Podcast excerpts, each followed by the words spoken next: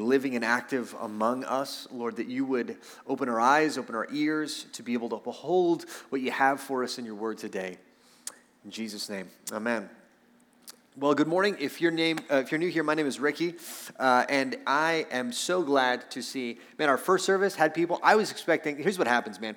If you're from El Paso, uh, if you're not from El Paso, let me, let me explain what happens. Uh, rain of any kind is the El Pasoan kryptonite.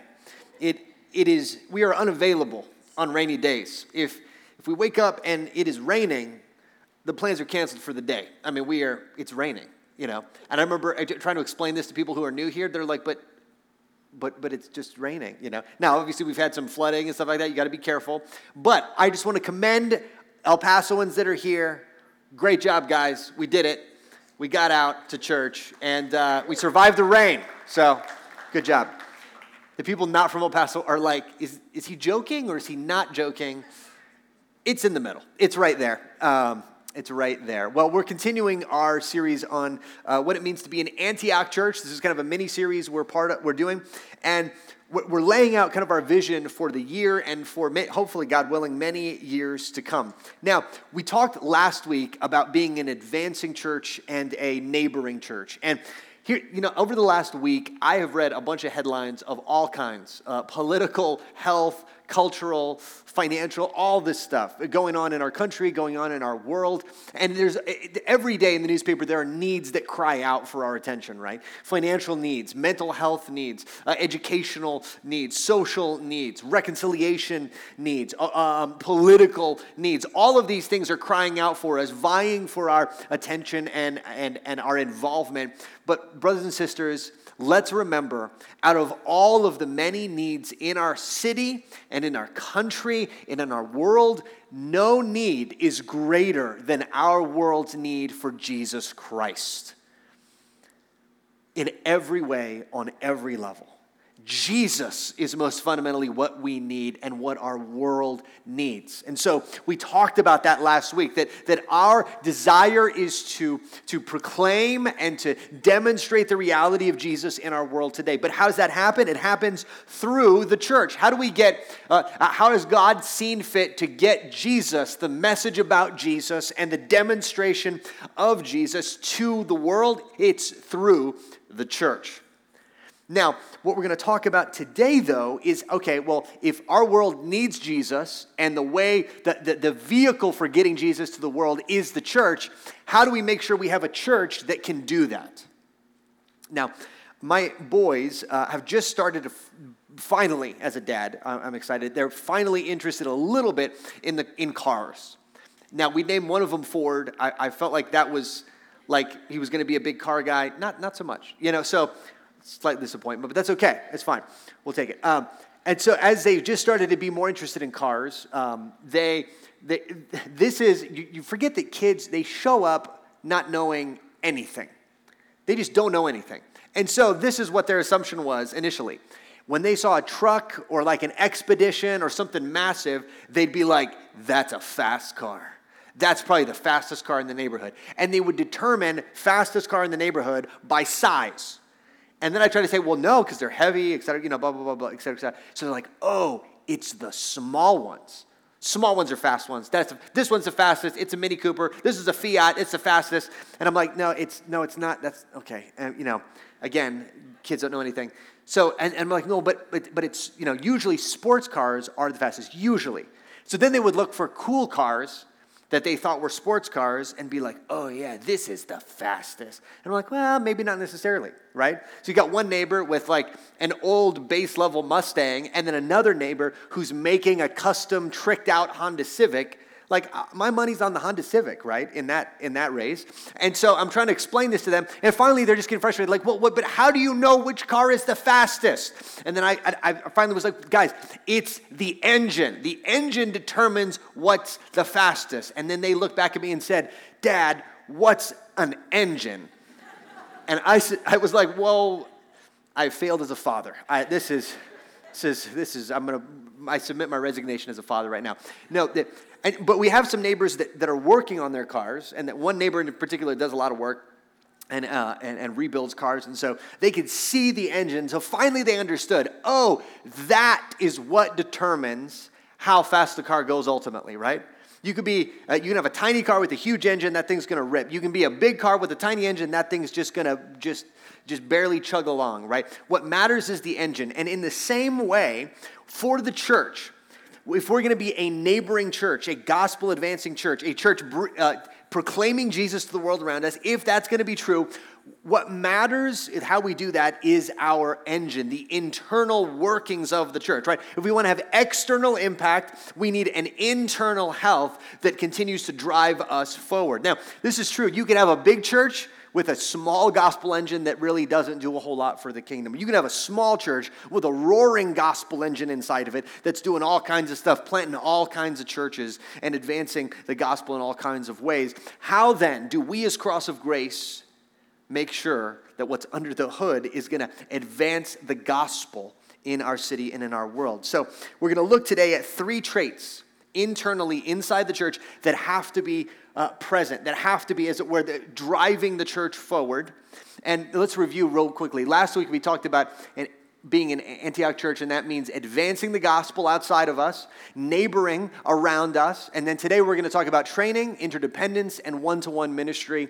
And then next week we're going to talk about being Christ centered and a hope filled church. So let's jump in. First, training.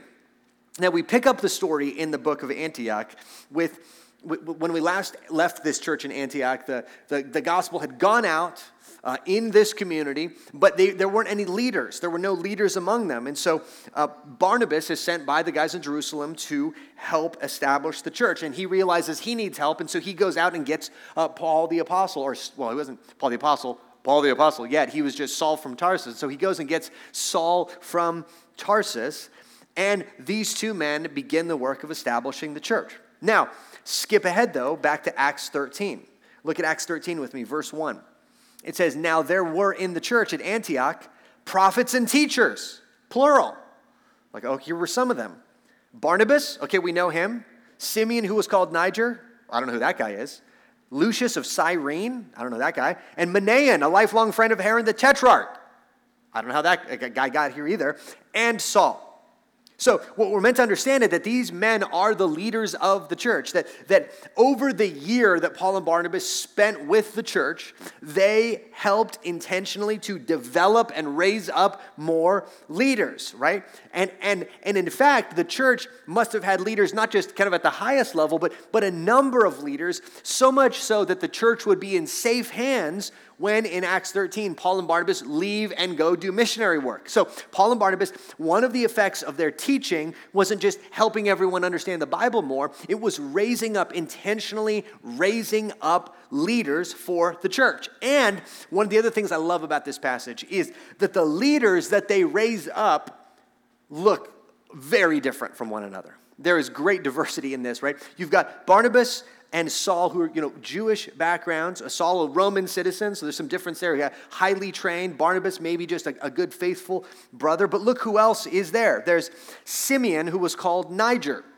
Niger meaning dark, meaning that this was a, this was his skin was he was a brother. Okay, he his skin was darker. He's from Africa right? This is, and you're thinking, how did that guy get to Antioch? Remember, Antioch is a metropolitan city, people coming and going. And so they didn't go, well, I'm not that guy, he's African. No, they're like, this guy. There's some leadership potential. Also, who do you see? Lucius of Cyrene.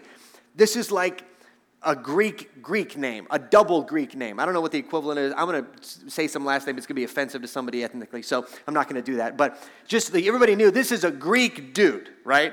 Just very Greek. Uh, very different from uh, Simeon, very different from Paul. And then my favorite, Manaen, a lifelong friend of Herod the Tetrarch. Right, so this is a Jewish nobleman who was probably like grew up with Herod. Yeah, and you're like, I didn't think Herod was great for us. No, he wasn't. He's not great. And yet somehow this guy gets, they, they meet him, he becomes a Christian, and they say, yeah, this guy, Herod's friend, he's going to be a leader in the church, right? One of the things that's beautiful about this is it's not just one type of leader that look one way, act one way, talk one way. These are this is a diversity of leaders that appear out of those who are being saved. Now, what's very important to recognize that this does not happen by accident. It's not as though Paul and Barnabas are sort of waiting around, like just waiting, like, well, I guess we'll just keep praying and then a leader will appear, you know, out of nowhere. boop, like here's a leader. No, they, they are intentionally training and instructing the church. Uh, look at Acts 11 26. It says this For a whole year, they met with the church and taught a great many people. Right? And some of that teaching was probably just helping people understand what it means to follow Jesus, but some of that teaching was very likely, by implication, how to lead like Jesus, how to grow as a servant leader in the mold of Jesus Christ. And last thing to notice about this church, this did not take, because you, you look at that and you think, okay, how long should that take? For Paul and Barnabas to raise up some elders, you know, and other leaders so that the church would be self sufficient without them. And I'd be like, eh, just spitballing here, but like a decade. Maybe 10 years, 20 years, something like that. And it says that they were with the church for a, I don't like how Luke says it, for a whole year. And you're like, a year? Yeah, man. So some of these guys went from becoming Christians to being discipled to being a key leader, maybe an elder, even within a year, possibly. Maybe a year to two is the time frame here. Here's the, here's the thing this is a mark of the radical grace of God. These leaders in Antioch are the mark of a radical grace of God, right? You've got, you've got a guy, Manaen, who was, who was probably rich and powerful and hooked up with Herod and could just do that for the rest of his life. God changes his heart. All of a sudden, he's like, man, I want to be a servant leader in the church. You got Paul the Apostle, right? Probably the, the foremost rising scholar of Judaism, zealous to persecute the church. Jesus meets him, stops him, shows him amazing grace changes him, and all of a sudden, all he wants to do is go wherever God's called him to do, go, go wherever God's called him to go and preach Jesus, right? You got, you got Simeon. Maybe he wants to go back home to Africa. No, he says, No, I'm going to stay here. I'm going to be part of this, right? This is, this is just God's fingerprints all over this. But there was intentionality behind it from the church as well. So here's the point an Antioch church is a church regularly training disciples to be servant leaders. And I think the expectation is that, that we, we want as many as possible who God has called to be servant leaders at various levels of the church and the community. We want to equip them to be servant leaders. Now, I am one of those people that seemed a very unlikely uh, late teens leader, right? I was a, a nerd, my social skills were low, and, um, and my fashion choices were questionable. And so the, I, remember doing an internship when I was uh, 19 at a church, uh, a large church that, that was out in the DC area. And as part of this internship, I was on a creative team that was helping put on a singles conference, right? And it was great. I loved being part of this, this singles team. And mostly my role was to do this to get the coffee. I, I, had a number of coffee orders from the team. I was there. I would get the coffee. I wasn't particularly good at it. Um, there was some soy milk fiascos. Uh, soy was put in the wrong coffee. Uh, words were exchanged. You know, I'm, I'm, just trying. Like, I'm not good at this. I'm not even good at the coffee. But I'm there. I'm trying to serve. I'm running things down. I'm, I'm picking things up. I'm trying to do my best. And after a few months, uh, one, the, the, the pastor who was leading the singles conference, they had a big meeting. They had to make some budget decisions. And so he said, "Listen." Um, there's this crazy counseling case that just came up. I'm not going to be able to go to the meeting.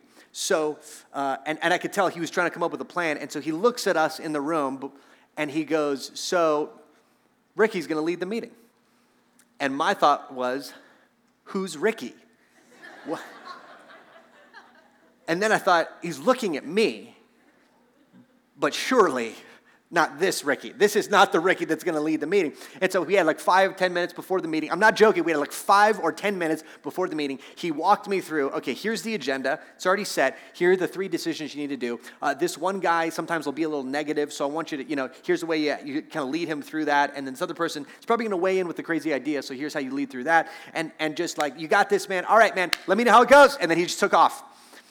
And I, I, he wasn't totally insane. I'd been in the meetings. You know, I. I but for me, I thought, this is not what I signed up for. I signed up to be a coffee guy. That's the level of church I'm going to serve at. I'm the coffee guy in the church. If somebody needs a coffee, I will get you a coffee, man. I did not sign up to make budget decisions for a singles conference, right?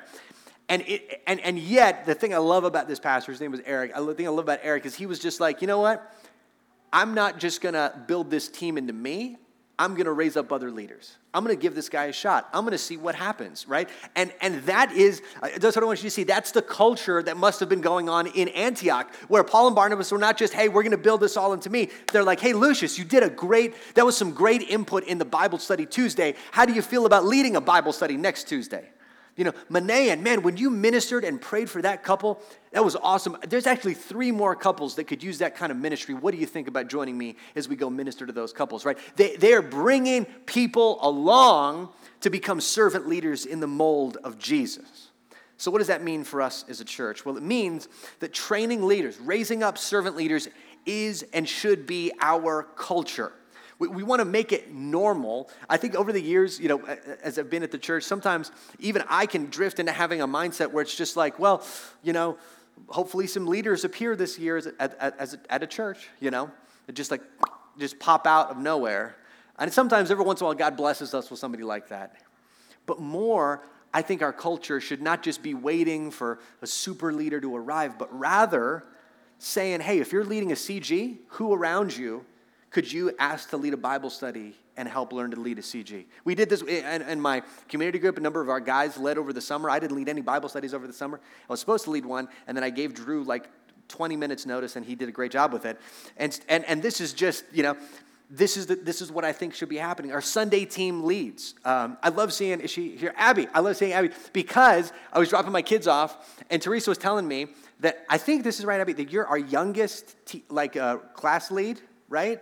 In the 9 a.m. service, which is awesome. I'm sorry I'm embarrassing you, but I just loved it because I, I, was, I, was, praying about this stuff and raising up people, and I hand my kids off to Abby, and I'm just like, yes, that is awesome. That is what the church should be doing. We want to celebrate those things and lean into those things. Um, so that's so if we think of okay, what's under the hood of the church? One of the things that must be pumping and going back and forth is is a, a training culture that raises up leaders. All right. Next, mark is interdependence. Now, one of the things you see in Acts 11 13 is a countercultural approach to church to church relationship.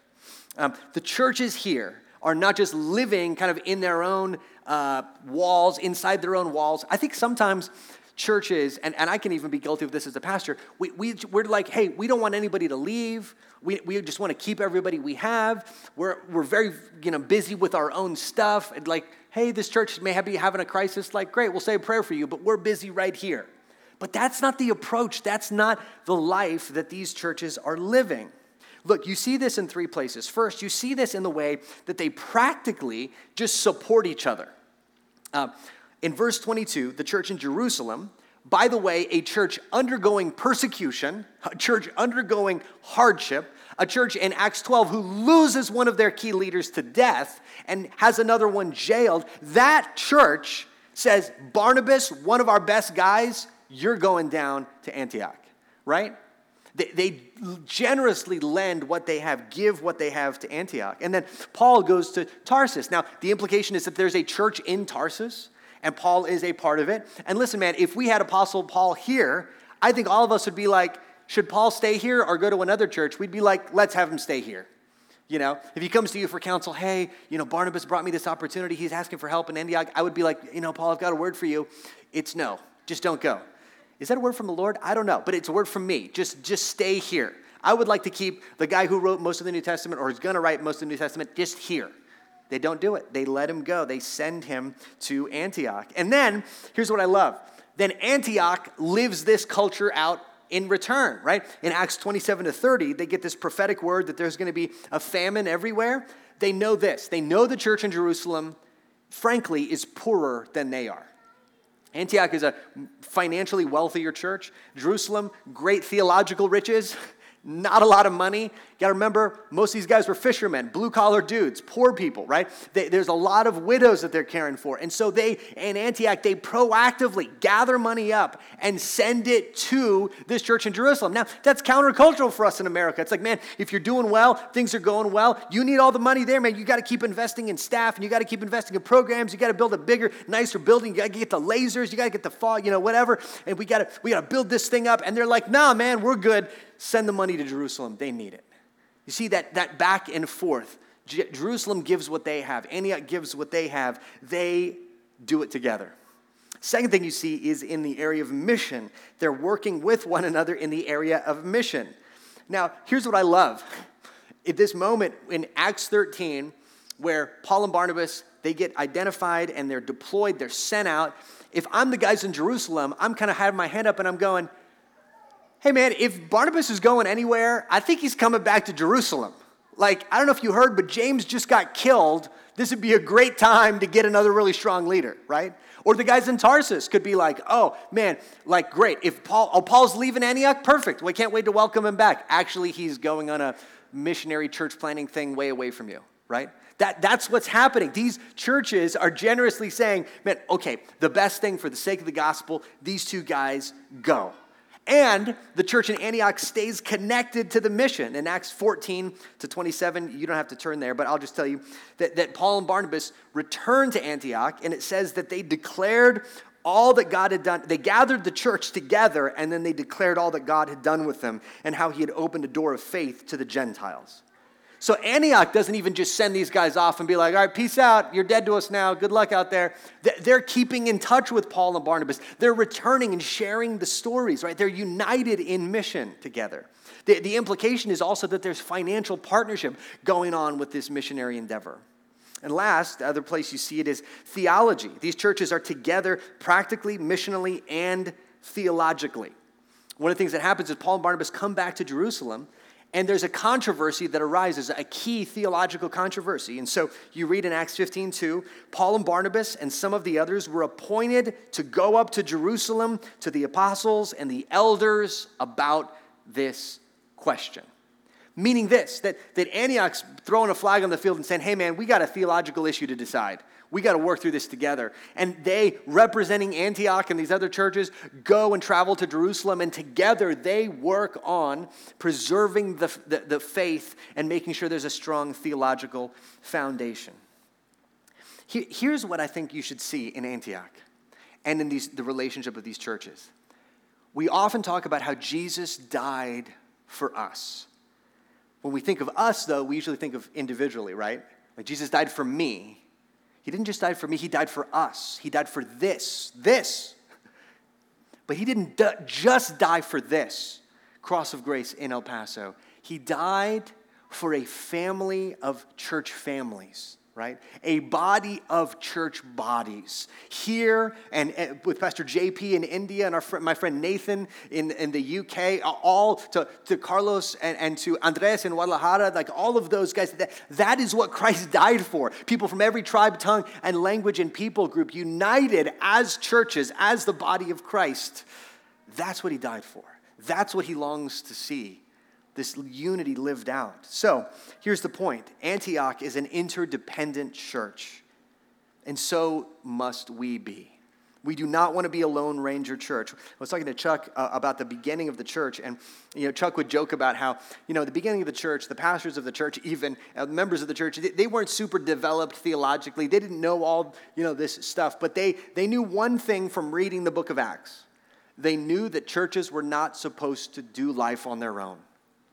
And so, even 40 years ago, they went out and were like, man, we got to find a family of churches. We got to find uh, people to partner with in the gospel. And so, uh, for the last number of decades, we've been part of a family of churches. It's had a number of names over the years, but now it's called Sovereign Grace Churches. Uh, I think it's a good move. We started out as uh, People of Destiny, which uh, definitely sounds a little bit like a cult. Um, and definitely kind of front loads us and what we're going to do. We're a people of destiny, right? Uh, and then over the years, as God's matured us, we're like, you know, maybe we should highlight God's grace instead. Maybe that should be kind of the first thing. So we've made that move. I think it was a good move. And, and yet we have seen God's sovereign grace over the many years. Now, we've seen in, in partnership with other churches that partnership is hard. There can be unity, a disunity. There can be controversy. There can be suffering. Sometimes you suffer with others uh, in a way that you're like, man, well, I don't even think I want to enter into what's happening over there, but, but in, as gospel partners, I'm going to enter into what's happening over there. We continue to do it, church, because we believe it's biblical and believe it's worth it. We, we are um, committed to gospel partnership. And even if, like, we wake up tomorrow and our family of churches is gone, we as a church would want to live out this conviction no matter what. We'd find another group of churches or another, or another. We would just keep partnering because we believe this is what God has done. Now, maybe if you've not been here for a while, you're wondering, what does that even look like? I don't understand. I understand, you know, Acts, but what does it look like practically among our family of churches? Well, let me give you one example. So, over 30 years ago, we sent a family called the Richardsons out of our church to Phoenix. And uh, Trey Richardson was one of our absolute best. He, he turned down multiple job offers from IBM to move him to other places. He kept taking pay cuts to stay in El Paso. Uh, and yet, the one thing that finally did move him was a church that needed another pastor. Seemed like his gifts matched. He moves out there he helps establish and strengthen this church. But along the way, that church developed some more leaders, and one of those leaders, his name was Derek, and he ended up moving to Tucson and becoming a pastor of the, our sister church now in Tucson. And so Derek begins training up other leaders, and he disciples a young man named Kyle. And Kyle, as much as Derek wanted to keep him, Kyle had a burden for church planting, and so Derek generously sent him on to Santa Ana. And Kyle is, is a good friend of mine now, planted in a wonderful church in Santa Ana. And that church now has, a, Kyle's developed another elder there, and they're hoping to plant into Anaheim Colony in California, right? That is the kind of thing that only happens when interdependent churches work together to advance the mission.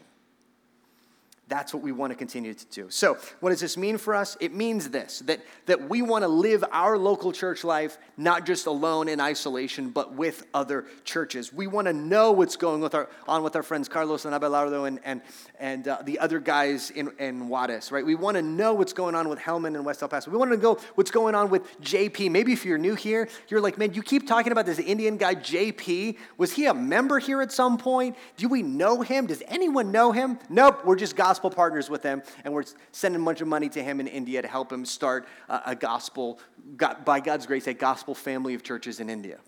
Right? This is what we're meant to be about. All right, now let me end with this, which I think is most relevant to all of us. We want to be given to training, given to interdependence, but also given to one to one ministry. Because I don't want us to have the impression as a church that what matters ultimately is just whatever the leaders do. That's not true. What you see in, in Acts is one to one ministry is one of the things that powered the church and drove it forward, right? Remember that the people who planted the church in Antioch, none of them were Paul, none of them were Barnabas, that none of them were prominent. In fact, Ajith Fernando in his commentary on Acts says this We are only told where they come from, which suggests that no one emerged as prominent among them right? So when Barnabas gets down there, he's looking for who's in charge here. They're like, is someone supposed to be in charge? I don't know, right? That, that nobody, it's just one to one ministry. And Ajith Fernando continues and says this This great work was done by ordinary Christians who went and shared the gospel. In fact, much of the growth of the church must have happened through such people, as should be the case today right? We don't get a full picture of the kind of ministry going on one to one in Antioch, but in Acts 2, we do get a picture of the one to one ministry of the Jerusalem church. And the Jerusalem church's ministry, I think we're meant to see this is the kind of thing every time the gospel hits a city. This is the kind of thing happening in Antioch and in a Pisidian Antioch and in Crete and in, you know, wherever else. This is what's happening. It says that they devoted themselves to the apostles' teaching and the fellowship and many signs and wonders were being done through the apostles. And you might think, okay, well then, great, all we need is some apostles and leaders, right? That's how the church advances. No. And all who believed were together and had all things in common, and they were selling their possessions and belongings and distributing the proceeds to all as any had need. And day by day, attending the temple together and breaking bread in their homes, they received their food with glad and generous hearts, praising God and having favor with all the people. And the Lord added to their number day by day those who were being saved. Right, so there was leadership, but, but among all the members of the church, they were learning, they were praying, they were helping one another financially, they were hosting people in their homes, they were out in the community telling people about Jesus, right? This is not just a church where it's like, okay, well, we're all gonna be here and you're gonna lead forward and we'll just kind of cheer you on from the stands, like, yay, great. No, We, we've often said that the church is not a performance where the performers are on the stage and everybody else is sort of in the audience. They're like, oh, that was a good sermon. That was a, that was a good song. That was nice, right? Church is a halftime huddle in which we go over the game plan, which is the Bible, and then talk about how the Lord is going to send us out during the week to do his work of ministry. An Antioch church is a church in which one to one ministry thrives. And one of the things I think that we're meant to learn, church, from the pandemic of the last year is this that one to one ministry is essential to what it means to be a church. I don't know, uh, listen, I, I thank God for the six to eight weeks or whatever it was that we just did live stream and everybody was at home. And I know that some, not everybody has been able to come back or not everybody was able to come back for a while. I'm not trying to condemn anybody, but what I'm trying to say is this. When we were just here with like a little camera right there, there's a camera right there, nobody here. It was like me and John and another guy. I'm grateful that hopefully people were encouraged spiritually. But whatever that was, it was not church. It was some kind of weird performance theater thing because this is what matters. Uh, Collin Hansen, writing in the New York Times, reflects on his own church having to not be able to meet and then be able to meet. He says this The body of Christ or church isn't the same when you separate its members. The hands and feet and ears and eyes need to be assembled for this body to work for the good of all. Christians need to hear the babies crying in church. Amen, church? Amen. We need that. They need to see the reddened eyes of a friend across the aisle. They need to chat with the recovering drug addict who shows up early but still sits in the back row. They need to taste the bread and wine. They need to feel the singer's crescendo toward the assurance of hope in what our senses can't yet perceive. And this last line I love as a dad, he just says, My daughter needs to know the church members. Church, may, may one of the things we take out of the last year, year and a half, be this that, that none of us will ever consider the one to one ministry of the body on Sunday and during the week as inessential to our lives. This, this is not just, okay, the church is not just, okay, when the lights go on and when the lights go off, and that's the beginning and end of church. Church is showing up beforehand. Church is meeting afterwards. Church is some guy inviting somebody to lunch that looks lonely, right? This, this is what it means to be a church full of one to one ministry. And that is one of the engines that drives the church forward to mission. What, what I hope you see is this if, if training is not happening in the church, the church is not going to have any leaders to send out or leaders to stay with the church uh, to, keep, to keep it strong and help it to grow. If, if interdependence isn't happening, we're not going to be in partnership. We're not going to have a heart for the world or the world beyond ourselves, nor the strength, theologically, missionally, practically, to advance the gospel. And if one to one ministry is not happening, the church will not be healthy. Here is the reality the church sends what it is, the church only sends what it is. We're not gonna, we can't be an unhealthy church in these areas and then be like, well, this guy will be great and we'll send him and it'll hopefully go fine. No, we send what we are. So, here's where I want to end. I had a totally different ending in the first service, so you guys get a totally different ending. It's like a, it's like a choose your own adventure, like in the second service, totally different ending. Because I really felt like God impressed something on my heart as, as I was wrapping up the first service. And it's this what powers the church is its members, right? But what powers the members is the living spirit of Christ in them.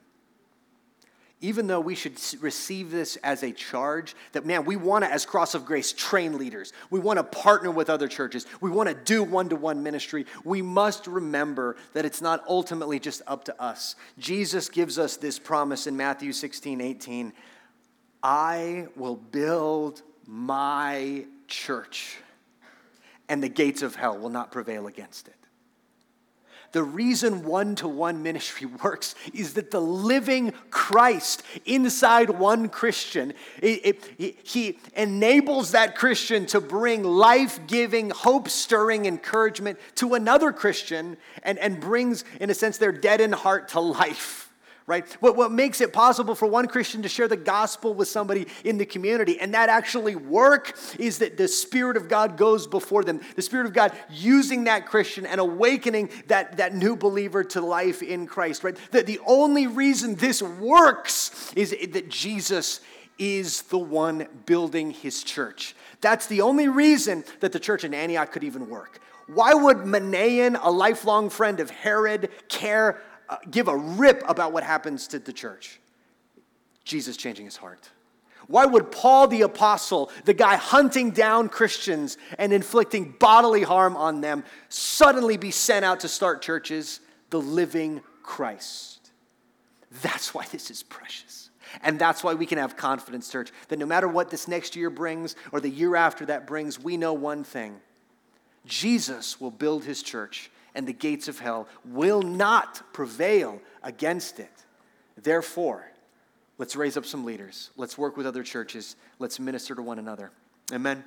You stand and let's pray.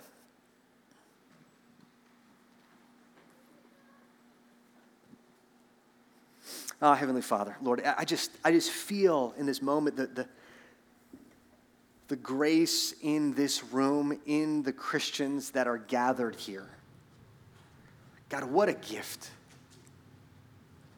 What a gift that you would take a Pharisee kid, church kid like me, and change his heart, a selfish kid, and make him want to even care about other people. God, what grace that you would take a guy like Vince that was once an addict and all of a sudden turn his life around to the point where he preaches the gospel in this pulpit. What, what grace in, in the fact that the teachers in our kids' ministry were once far away from you, and now they're right now, as we speak, giving the gospel hope that change their lives to the kids that they're in front of. God, what, what amazing grace that the greeters on Sunday that you have welcomed into your family when they were far from you now welcome other people. What amazing grace that the people on this worship team who once were their, their direction of enthusiasm and praise was far from you, all of a sudden has been reoriented, redirected, and now they, they sing to you. God, this church is a living, breathing miracle of grace. Oh, Lord, help us to treasure it. Help us to never take it for granted. And Lord, I do pray, I do pray that we would be a healthy church, a church that, that you help us to be something unique and full of grace in a dark, lifeless world. Lord, may we be able to send what we are by the grace of God to our city and our region and to a world that so desperately needs it. Amen.